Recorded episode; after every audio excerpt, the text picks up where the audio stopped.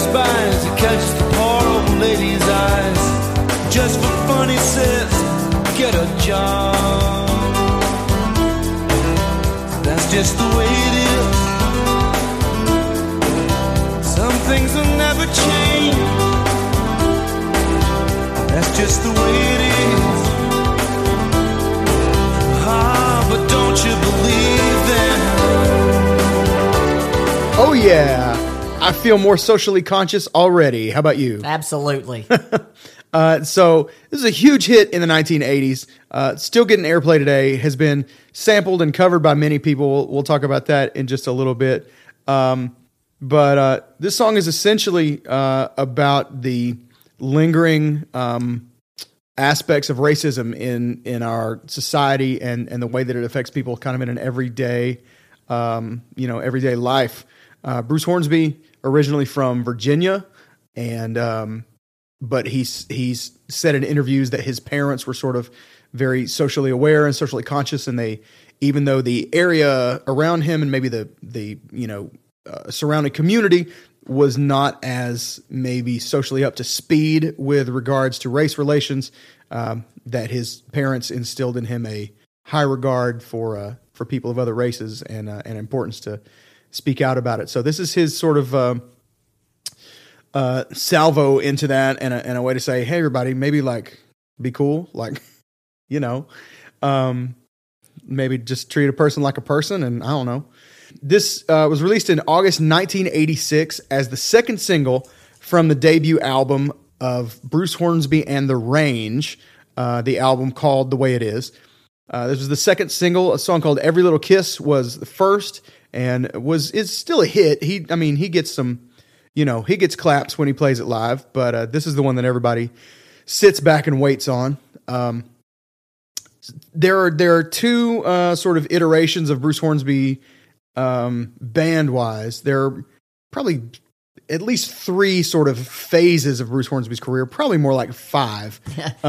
Three notable on recordings. Yeah, when I say the guy's literally genius level, musician, he really is a master of what he does. And this song is very, it was a pop music song. That's all you could classify it as, but it is jazz infused. And, you know, it's kind of a rarity. I mean, how often do you hear a piano solo on the radio, you know, especially on a pop song? This was actually listed as a rock. This hit number one on the Billboard Rock Tracks chart, as well as U.S. Adult Contemporary and the Billboard Hot 100, where it got knocked off the top spot by, you want to take a guess, wild guess. 87 rock. 1986, number one by a female group. Oh, man. Any guesses? Female group in the 80s. Yep. All female. Wilson Phillips, Hold On. Oh, good guess. That's a good guess. Right on. I think they maybe a little later. This would have been the Bangles. Heart? Oh, Bangles. The Bangles. Walk Like an Egyptian. Walk Like an Egyptian. Oh, knocked this song off the Billboard Hot 100 top spot. But yeah, there's been several phases of Bruce Hornsby as a musician. There was his first few albums with The Range, which were very much in the pop genre, pop sort of, you know, niche. They infused with jazz and sort of different stylings, but still you listen to it and go, that's a pop record. And then after The Range, he did some solo stuff and started branching more into jazz, and you'd get, you know, we've talked a little bit about Pat Metheny doing guest spots, and people like Wynton Marsalis and Branford Marsalis, I believe. Come on, the banjo guy. Bela Fleck. There you go. You know, all sorts of people and getting kind of out there, deeper into a, you know, more of a jazz thing, weird Bela time Fleck signatures. Does play on his last Range album, though, on Not on a Town. Oh, does he? Yeah, he plays that's the banjo part. The banjo part on Fire on a Cross? Yeah, yeah. So, and then there's he goes back to having a backing band.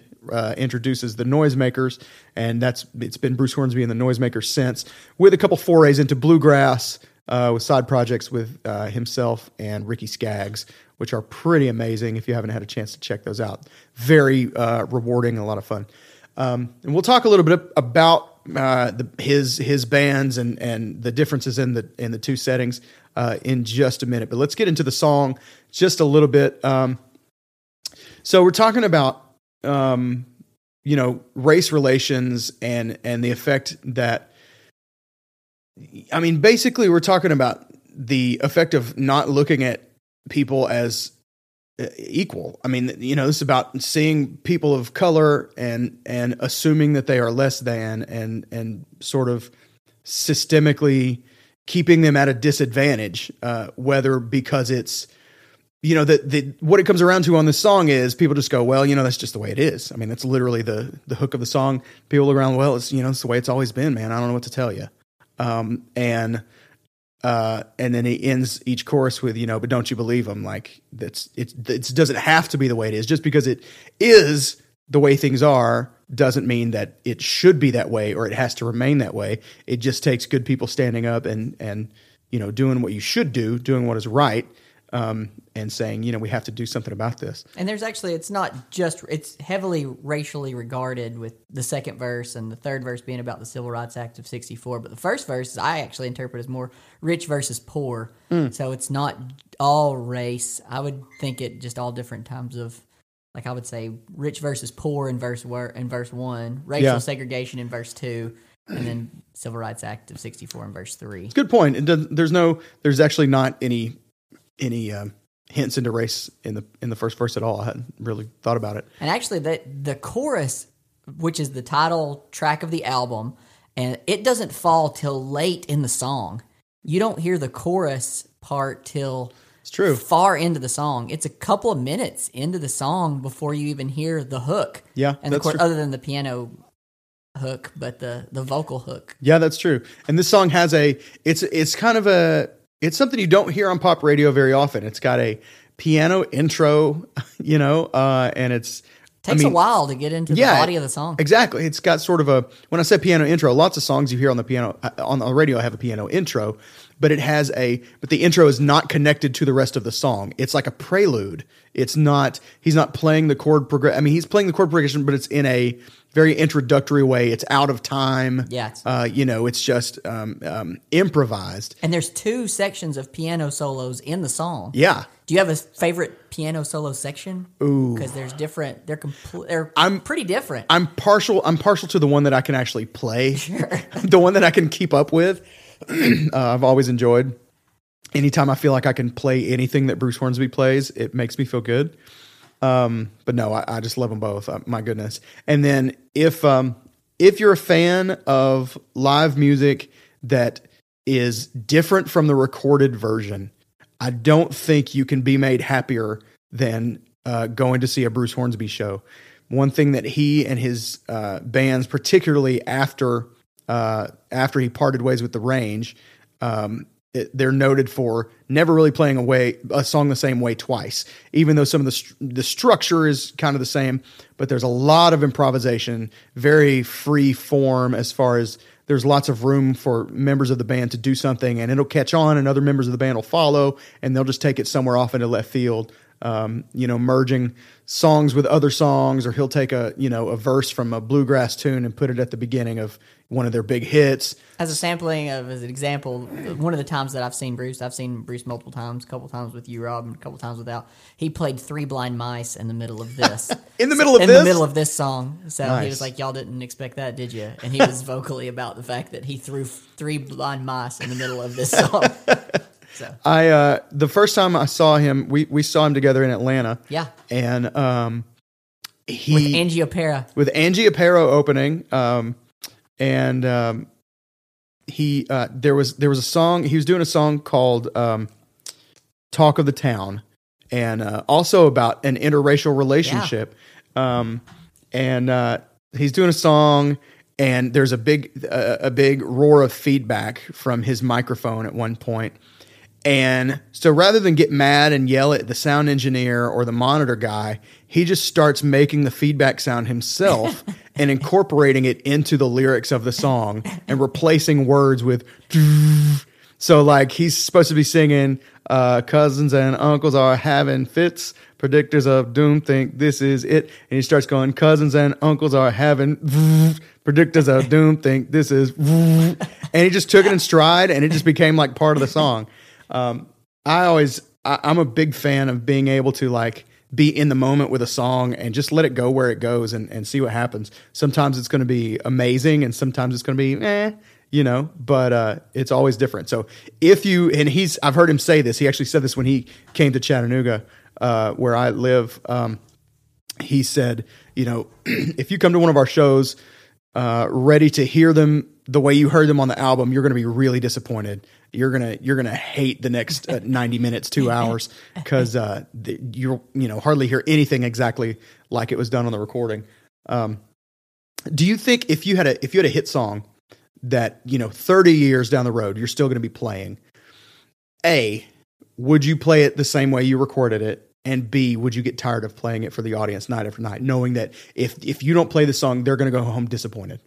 I would probably save the hit and pocket the hit because I'm a people pleaser in some regards. So I would want them to leave satisfied. But then again, I think about the time that we talked about before where we saw Clapton and he didn't do Layla. Yeah. And it was still a great show. Yeah. So, but I don't know. I would probably save the pocket hit for the encore, or at least and I would do it the original recording. Do it like you did. I would throw something different in, like a solo section, but 90% of the song would be where they could sing along and fist pump with me. Yeah. the whole time. Yeah. How about you? I probably would too. I like to think that I, would do something wildly creative, and I might after a while, but I would probably end up doing it, like you said, probably about 90% the same. If it's a thing that like, go out in left field with all the other songs, but the one that people are expecting to hear, the one that like a casual fan came to the show to hear because they know that one song, I would probably just do it like they know it so that they can go away going, oh man, he did that song. That's the guy that did that one. He did my song. Yeah. And let them just not know any better about the other stuff. Okay. So, let's talk a little bit about the song itself. Yeah. Musically, excuse me, there's a little musical interlude, and that's the verse progression. And then the chorus progression is a pretty familiar progression. It's a 1, flat 7, 4. We're in the key of G, and so it's like a G, F major, C. And it's got the little da-da-da, da-da-da, da-da-da over the top, which has become sort of one of the signature, you know, iconic riffs from the song. But it's got both of these two piano riffs on it, and they're both, you know, well-known. You can play them anywhere, and people know, you know, just about what they are. I have a funny story about the chorus progression. I was in church one time and playing for like, you know, altar call while people are praying at the end. And I'm just playing lightly, and I think I'm going to sneak one in here. And so I just start playing that progression, but no other words, there's no groove. You know, I'm just playing these chords. They could be chords to anything. Boom, boom, boom, da, da, da. And my drummer looks over at me and goes, "Are you playing Sweet Home Alabama?" Oh.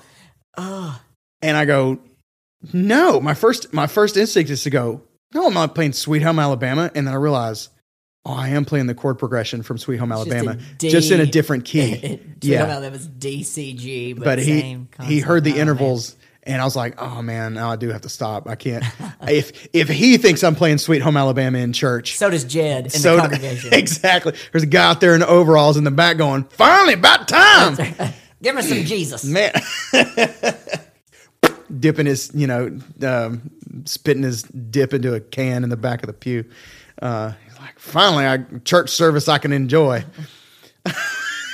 I've just offended every Southerner. Okay.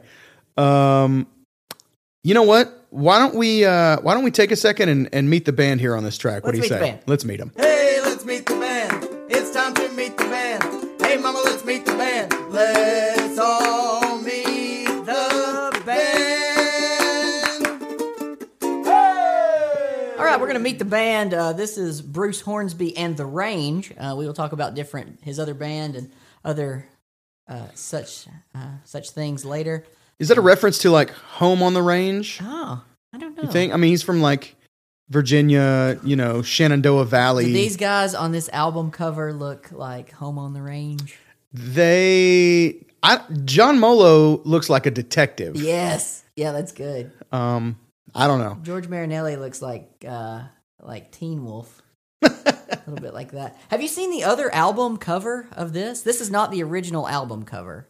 We're looking at the more popular sepia-toned album cover with them standing on the front, all five members of Bruce Hornsby and The Range. The original album cover is more like airbrushed and painted, completely different vibe. It's real kind of artsy looking, but they elected to go for the Bruce Hornsby and The Range cover on the front. So let's jump in and talk about The Range. They were a backing band for Willie Nelson. Did you know that? No kidding. I had no idea. They had never met Willie prior to going into the studio. Bruce was the only one that had ever had any kind of interaction with him, and Willie Nelson was looking for a band to back him. So they were a backing band in studio for Willie Nelson. Wow. Yeah, and then they... I wonder if that's how they got the name The Range. That makes more sense. That's right, because they're backing Willie Nelson. Wow. There you go. We just drew that connection here as we're chatting. On guitar, Bruce Hornsby, vocals, piano, synth, hammer, dulcimer, accordion. That's Bruce, who we'll talk more about later.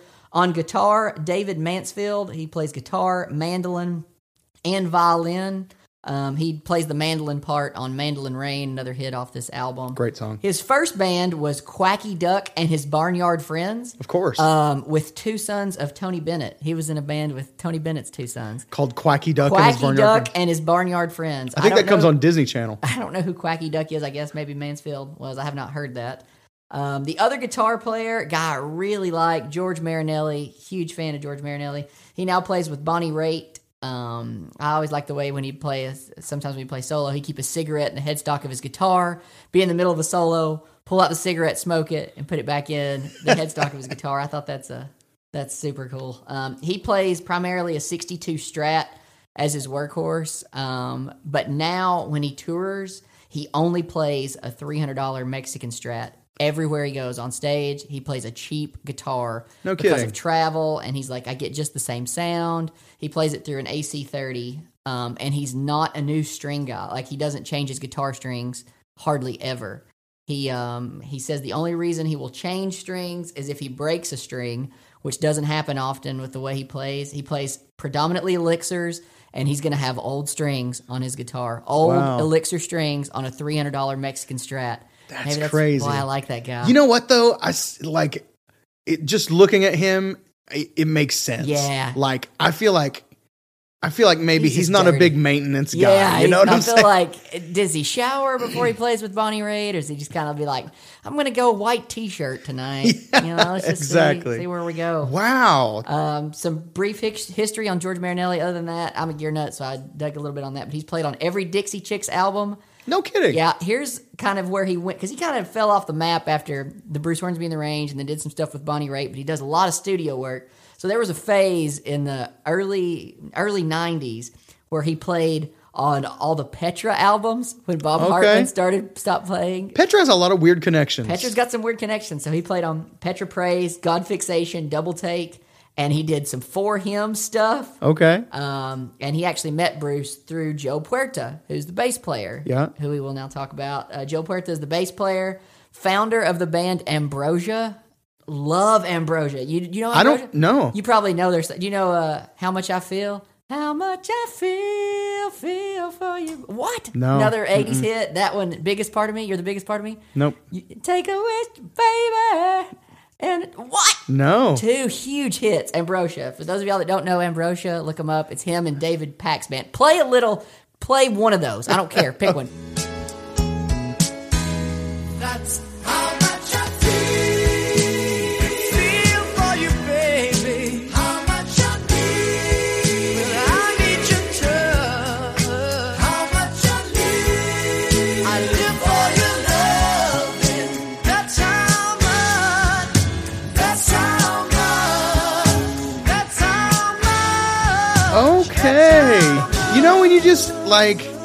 you go, oh, that was a band? I just had no idea. I've never asked who sang that song, and I guess I've never paid attention if I've heard a DJ talk about it. Glad I could reintroduce you guys to Ambrosia. Joe Puerta. Joe Puerta, bringing it down. Go, Joe. Way down the bass. Mad respect for anybody who can be in two successful bands. At the same era, around the same era. Yeah, within 6 years of each other. Yeah. Yep.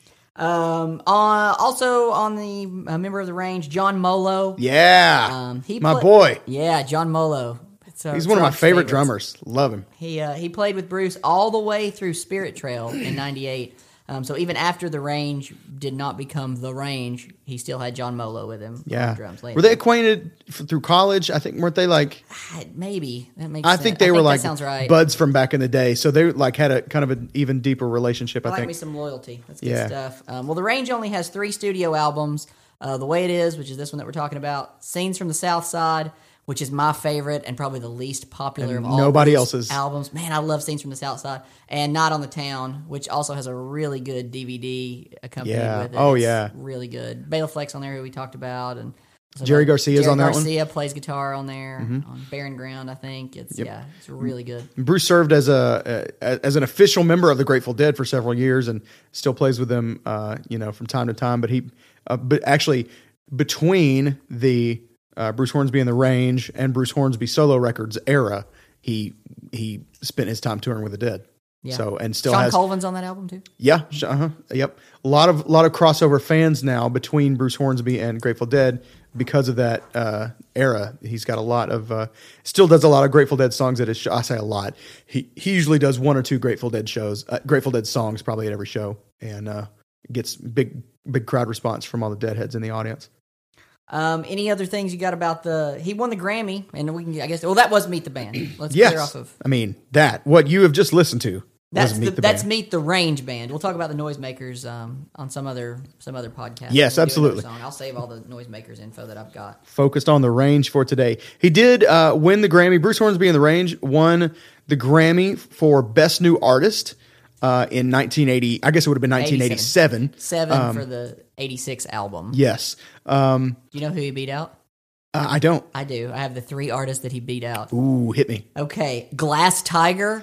Okay. Not a clue. Oh, yeah. No, that was on Punch Out, right? Mike Tyson's Punch Out. That's Glass Joe. And Great Tiger. Great Tiger. Oh, man. Can you name the characters from Mike Tyson's Punch Out? Yes. I don't know if I can do them in order. Okay. But there was, Glass Joe. Glass Joe. Great Tiger. Great Tiger was third. Piston Honda. Piston Honda was fourth. Von Kaiser. Von Kaiser. Bald Bull. Bald Bull, you're killing it. Soda Popinski. Soda Popinski. King Hippo. Oh, yeah. King Hippo. Don Flamenco. Yeah. Yes. Is that it? That's and Sandman. And either Sandman or Mike Tyson, right, depending on which version you were able to get a hold of. Yeah. That was, I love. Did we forget anybody? That sounds right. Yeah, I don't feel like we're missing anybody. Macho Man. Probably somebody way racist. Right. Macho Man? Wasn't there a Macho Man? I feel like there was a version where Macho Man was replaced. He was the last bad guy. Like, he was the Mike Tyson replacement. Yeah, that was fun. That was a great game. Still love it. I loved it on regular Nintendo. I loved it on Super Nintendo. I bought it for the Wii when you could buy like old games for the Wii. I've had that 3 different versions of that game. If you've never played, go out and play Mike Tyson's Punch-Out. Shout out to Mike Tyson. Okay, so Glass Tiger, they beat them. Simply Red. Yeah. And New Shoes. Nushooz. Oh, yeah. Apparently, who can forget New Shoes? Just barely edged out New Shoes. What's the Simply Red big hit? Do you know? If you don't know me by now and holding back the years. Yeah. If you don't know me by now. Boom, boom. If you like the groove of Gravity by John Mayer, you're going to love If You Don't Know Me By Now by Simply Red. Sorry you finished second to Bruce in the Grammy Artist. Sorry about your bad luck.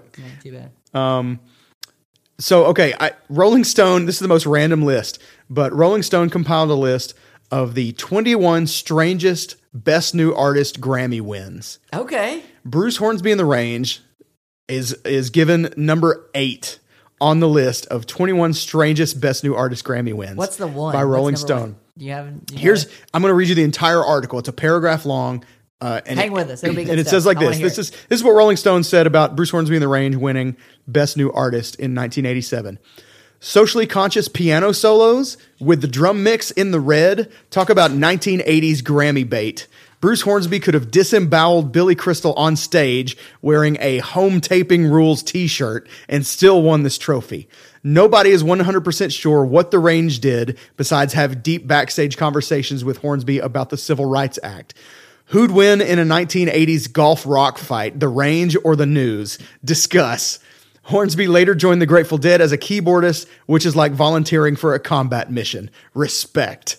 Dude, I'm so glad you touched on Huey Lewis and the News in that, like, because that's really good. It is, and you know, Huey Lewis plays on this album. Yeah, well, they've got several. Bruce Hornsby wrote Jacob's Ladder, which was a hit for Huey Lewis and the News. Good call. Anyway, that's a funny article. He could have disemboweled Billy Crystal on stage wearing a Home Taping Rules t-shirt. This was in the era of like where you could first VCRs are being introduced and like that was a big thing. It was the original like piracy issue, you know what I mean? Well, you could tape these movies off HBO at home. How are you going to whatever? That's cool that you touched on that too, because I saw in an interview that this is off topic, but kind of on topic. They asked Bruce about some of his favorite movies. And he picked American Psycho. I don't know if you've seen it, but it's got Christian Bale in it. But there's heavy reference to Huey Lewis and the News. And at that time, really? Hip to Be Square was out. But Jacob's Ladder was also on that album. And they sold a ton of that album because of that movie. Interesting. And Bruce wrote Jacob's Ladder. Yeah. So he gets royalties. And so he attributes a lot of his success to that movie. That's funny. That's kind of neat. I've seen a parody, clip of... from American Psycho, where the Christian Bale character is being played by Huey Lewis. Oh, yeah. So having not seen the movie, Bateman. Now that makes more sense. Yeah, there's they talk a lot about the sports album and other things on there. Huh. So, yeah, you need to watch it. But don't watch it with small children. Okay, so here's the rest of that, not the rest, but here's 7 through 1 on that list of strangest Best New Artist Grammy wins. Number 7, Men at Work. Australian group, do you come from the land down under, right? And Who Can It Be? They actually had several good hits. Saxophone. What's the other one? The one, Overkill. Yeah. I can't get to sleep. I love that great song. Have you heard the Benjamin Gate version of that song? No. It's good. Look it up sometime. Weird. Okay. There's an amazing song. That song kind of has like a hokey 80s groove, but there's a version that they opened, I think it was the second season of the TV show Scrubs. It was either the second or third season, opens with the lead singer of Men at Work doing a solo acoustic version of the song Overkill by Men at Work. Check it out. It is on the Scrubs like soundtrack. It's available for streaming or whatever. It is really good and actually gives the song a whole other vibe that is very, very nice. Anyway, Men at Work, number 7. Number 6, strangest Best New Artist Grammy win, Christopher Cross. Oh, we love Christopher Cross. I love Christopher Cross. You're a big Christopher Cross fan. I'm a huge Christopher Cross fan. I kind of like one song, and I kind of can, do with the rest. I like the song from the Arthur movie. Oh, yeah. Arthur's theme. Yeah, Arthur. Yes, thank you. I was like, what's it called? Number 5, lots of these were in the mid-70s. I don't know what was going on here, but number 5, A Taste of Honey, 1978. Number 4, Debbie Boone. 1977. No relation to Pat Boone? I feel like there should be. Maybe Boone? Sister. I don't know. Definitely Daniel Boone. There's definitely, Boondocks, I think. Anyway. Number 3, the Starland Vocal Band, 1976. Afternoon Delight. Oh, yeah. Yeah. Thank you, Anchorman, for making me know that song. Exactly. Only reason I would totally ever know that song. Number 2, 1974, Marvin Hamlisch. Who was primarily a composer. Okay. But apparently this caught fire in 1974. He did a rendition of the Scott Joplin song, The Entertainer, which was used in the movie The Sting with Robert Redford and... Paul Newman? Paul Newman, yeah. And apparently it was just gangbusters, and everybody was like, we got this Marvin Hamlisch kid's going places. Anyway, and the number one according to Rolling Stone, strangest Best New Artist Grammy win, Jose Feliciano. Oh, yes. 1968. Feliz that Navidad. Oh, yes. In 1968, he beat out Jimi Hendrix for Best New Artist. Holy cow. And Jimi Hendrix never got a Grammy nomination in his lifetime. Really? Never. Got beat out by Jose Feliciano. Man, he hates Christmas. I mean, that's like, what do you think is a bigger travesty?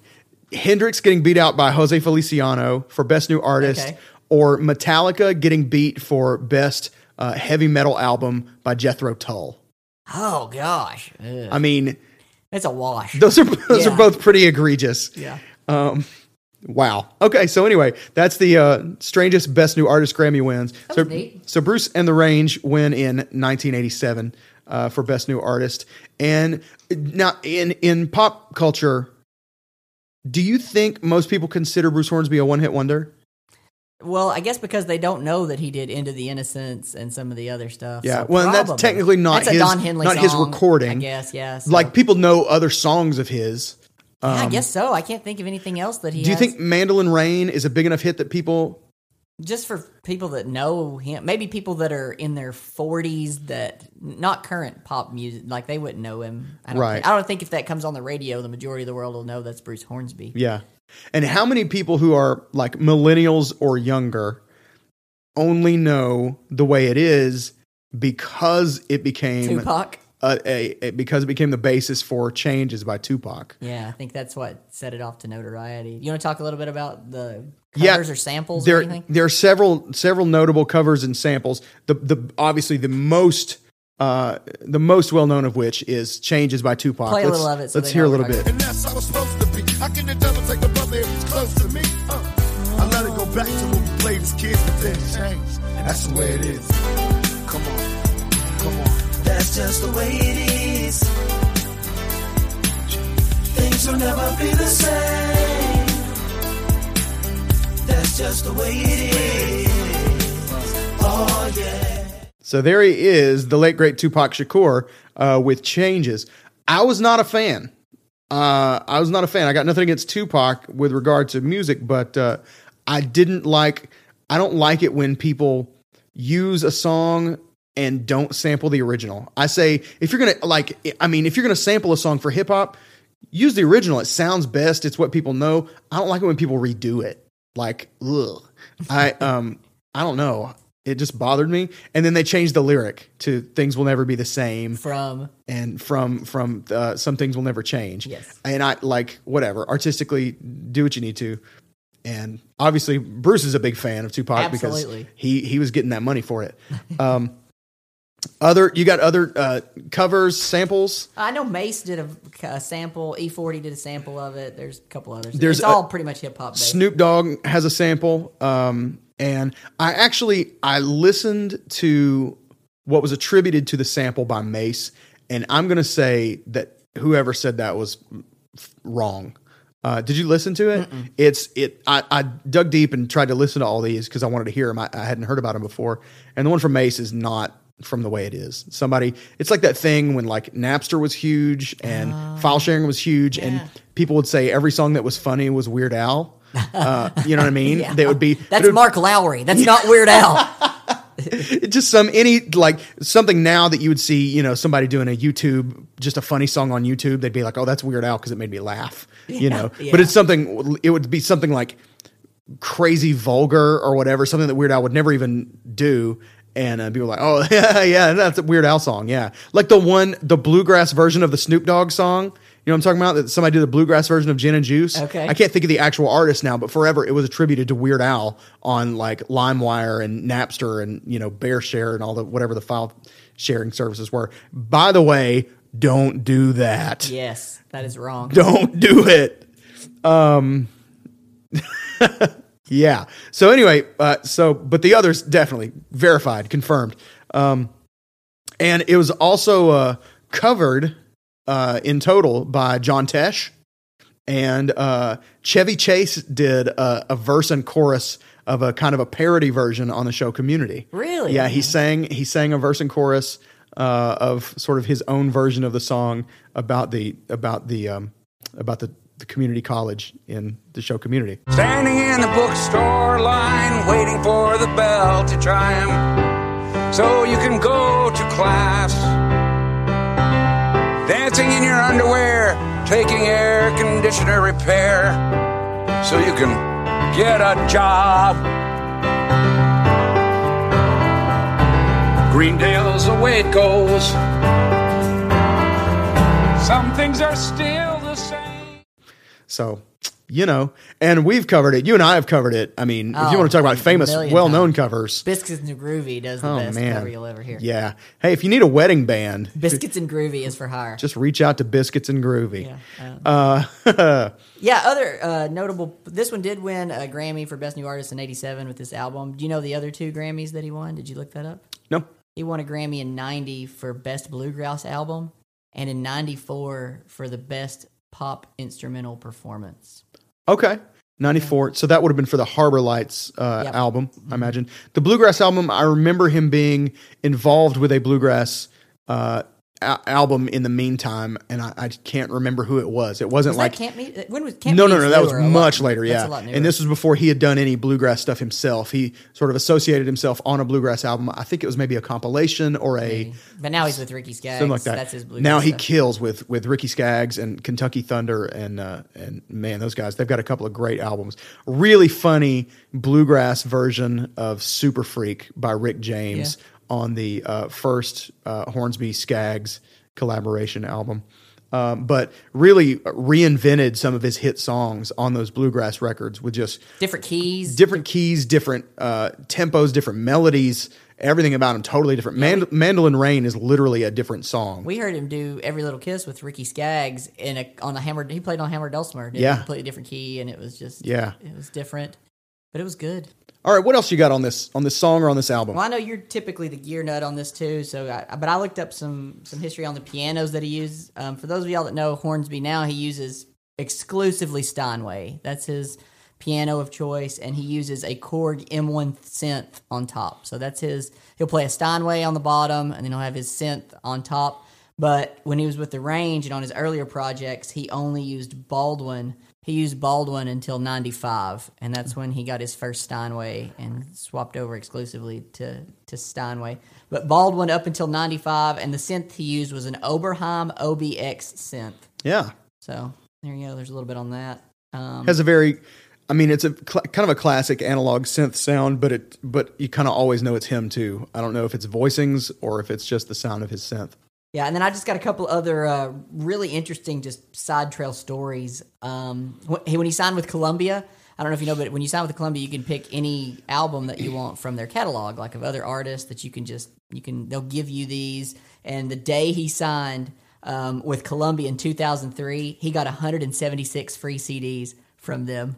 He took 176 CDs of other artists that he raided their closet. Wow. So which I think speaks to the in-depth of his musical love Mm-hmm. Like he likes all different genres. And I tie that in with, I can't think of really anybody with royalties on rock albums, pop albums, jazz albums, instrumental, rap, hip hop, country, bluegrass. That's like, true. He's getting royalties on all this stuff. Yeah. Because he's so versatile. And you know, one of his, like everything from, he's got a straight sort of modern jazz album called Camp Meeting.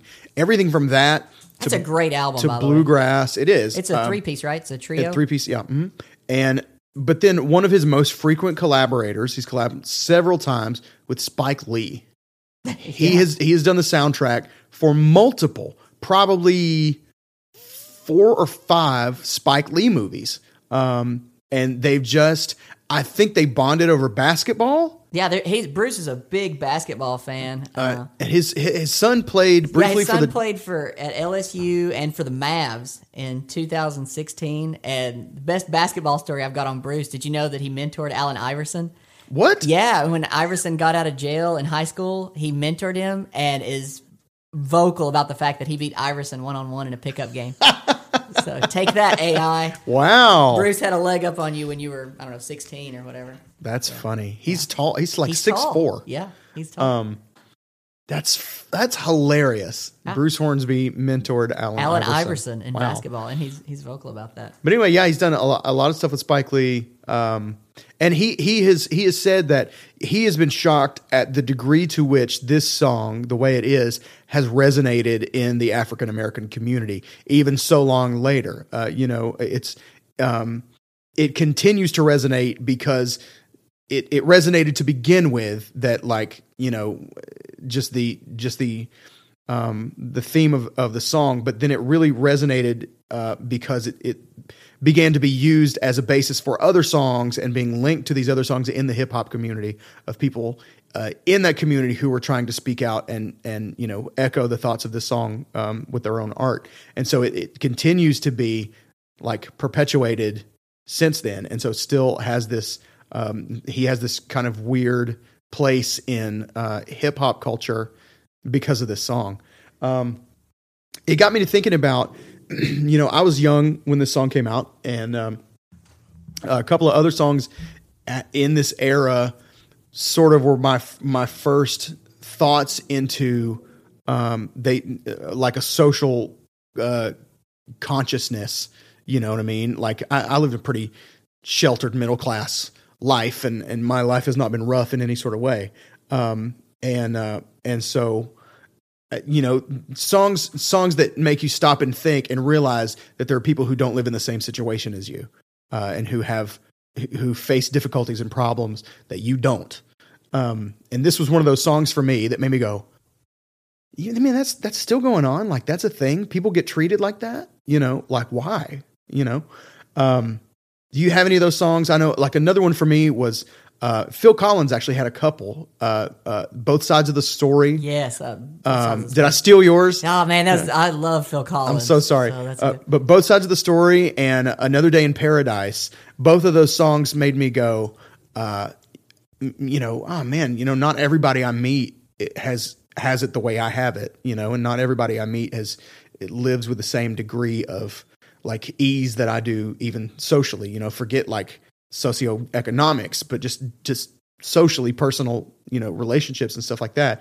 That, you know, some people have it hard because of no fault of their own. And so do you think first of all, do you have any of those songs that you just, I'd have to think on it for many. I don't have any that jump out off the page at me right now. Do you think, where do you stand on, you know, now it's pretty everyday business for artists to stand up for social causes. Sure. You know, it hasn't always been that way. But do you think, where do you stand on that? Do you care if an artist that you love speaks out on certain topics, whether you agree or disagree? Or do you say, does it matter to you? Or do you go, just make your music and shut up? I think a lot of it deals with placement, when they do it, a lot about timing, a lot about the delivery. Like, I think it doesn't bother me when they do it if it's within the right context. Mm-hmm. And as long as they're not bashing another side to make their point, mm-hmm. as long as they're like, here's what I feel, and this is how it affects me, I'm okay with that. But I don't like when they say, like, my way is the only correct side of this, and you're wrong, and here's why you're wrong. Yeah, I'm not a fan of that. I'm always shocked at the number of artists and even corporations now you'll find who are willing to say, if you don't agree with me, don't listen to my music, don't buy my product. You know what I mean? Wow. I mean, I respect the passion on that, but I feel like there's a way it can be more inclusive of all parties. Yeah, no, that's what I'm saying. Like, why would you do that? Yeah. You know what I mean? Like, if you're Pearl Jam and you're, you know, burning George Bush in effigy on stage, or if you're Toby Keith and you're, you know, telling all the left-wing liberals to, you know, stick a boot, you know, where, like, why? You know what I'm saying? In an industry like the I mean, I guess maybe you're just more of a pure artist than I would be in your position, but you know, part of it is like you're trying to make money. Sure. So like you cut half of your possible clients. Yeah. Out. Yeah. I mean, it's just I'm just always amazed at the degree to which artists and even corporations now feel free to just sort of say shove off to half of your potential, you know, client base. Weird. It's getting kind of heavy. Let's lighten it up. Hey, man. Let's go back and hear the drum hit to bring in both sides of the story. Oh, yeah. That we talked about on the Phil Collins song. I want to hear that intro.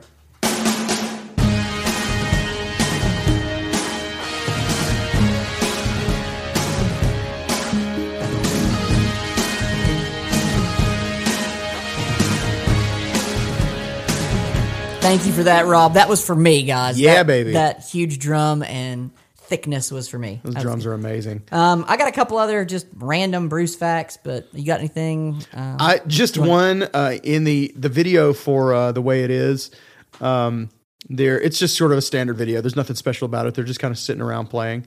But Bruce has what appears to be an amazing curly rat tail mullet. Yes. I did not realize. It's a little shorter on the album cover. Oh, well, yeah. So. Well, you don't see it until they show like a side profile of him playing. Yeah. And then I'm like, holy cow, he's got like a permed rat tail coming down the back. And it's only in certain shots that you even see it. Do yourself a favor and go watch that video, everyone. Man, dude. Well, I know I'm going to go check it out. Easy, Bruce. To check that out. I know it's 1986, but whew. Apparently when he shakes hands, he more often than not will give you his left index finger. Because to avoid too many firm grips over his hands over the years. Yeah. So for years he's been known to, if you go to meet him and he doesn't shake your hand, it's not that he's in any way being rude. He's just protecting his hands. Absolutely. Because that's a valued part of his financial stability. I'm sure. So he will give you his left index finger, which I thought that was kind of neat. Weird. I know that's a weird. I wonder why that one. Weird to shake. I don't know. Huh. Maybe he uses that finger the least. I don't know. Interesting. I don't know. I bet his hands are insured. Yeah, you know, probably. And certain people have certain body parts insured because it's vital to their, you know, income business. In their eyes. Yeah. I would. I mean, heck yeah. Because listen, you know, you got some guys that like after a while they start to sort of coast as far as ability wise, but he continues to like practice and grow. And, you know, he's got a solo CD of just mostly strange 20th century classical atonal music that you don't just sit down and play. You know what I mean? He's like still working hard as ever. He practices a lot. Every different style. And when he and shows, he talks about how if you want to, you know, get to this level, it takes a lot of practice. He's like, I still practice every day. Yeah. So. Crazy. He's frequently on the cover of Piano Monthly, which was a famous album or a famous magazine subscription you could subscribe to, and I just started looking through some just covers because he's on there a lot, and I was just trying to think of some really my favorite heading on a Piano Monthly says learn the harpsichord in 7 days and impress the ladies. That is a great yes, that's a great Piano Monthly. So if you have that copy of the Bruce Hornsby Piano Monthly that says learn the harpsichord in 7 days and impress the ladies, that has got to be a collector's item. Man. That's actually a little known fact about me, but that's how I met my wife. Little harpsichord solo. I was just, you know, just minding my own business, playing the harpsichord, and all of a sudden, man, she was just like, what's up? And I was like, you know, just get my harpsichord on. One other thing, you know, he doesn't really like the production value of this album. He's vocal about that. He thinks it's very, very poorly made. And he's only listened to this version of Every Little Kiss 11 times in the past 10 years. He's only listened to it because he doesn't like it. He's like, it hurts my ears and just doesn't, it's not pleasing. It's a little bit maybe thin, you know, I think particularly the bass, you know, and maybe the kick drum, the low end of this album is a little thin, but I always attribute that to albums in the 80s for albums still being made for vinyl at that point. And so they just couldn't pump the bass, you know, like you can on something now. Sure. Once you start getting into the digital age, they're able to put a lot more bass on that stuff because they don't have to worry about skips and the formats can contain it. So I always think when I listen to records from like this, you know, the early cut them some slack, early 80s and before, just, that and for 8 tracks. So, same thing. It's you know whatever. So but a lot of you know a lot of albums from that era have been remastered to make them louder, and you can play them in your car and get the full. You can curve in a little bit more bass and that kind of stuff. I mean, it's never bothered me. I don't listen to it and say the mixing is so obviously bad. Didn't bother the Grammy voters. Sure. So, you know, his brother John wrote every song on the album with him, with the exception of The Way It Is and Every Little Kiss. Really? No, I didn't know. Those are the only two he didn't have a hand in. Huh. And those are probably the two that got... What's your favorite track off this album? Oof. Do you have one? Yeah, I'm going to read the back just to refer. I like The River Runs Low, Red Plains. Man, I like them all. Wild Frontier. Let's see here. I'd probably go Red Plains. That's probably that's the one I'm thinking. Maybe Red Plains. It's got a really weird melody for the chorus. The melody starts. It's two notes and they're a tritone apart. So if you're in, it's the flat seven. The melody starts on the flat seven. Okay, it's in the key of G. So then the first note of the melody is on an F. And then down to a B, natural, which is a tritone. Fire, smoke, fill the room. And it's like, it's a very weird progression. Got weird chords. Hope I'll be standing when the day is through. There's some just strange dissonant chords in there.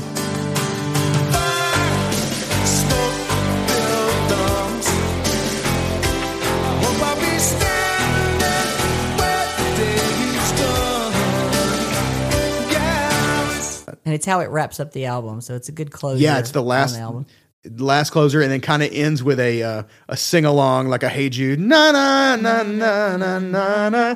Oh, let's send them out with Red Plains. Okay, hey everybody, this has been the Great Song Podcast. We've been talking about Bruce Hornsby and The Range, The Way It Is, but we're going to take you out with the last track from the album, The Way It Is. Go listen to some music right now because we're going to play it for you. This is the Red Plains. Here's some nanas for you. See you next week.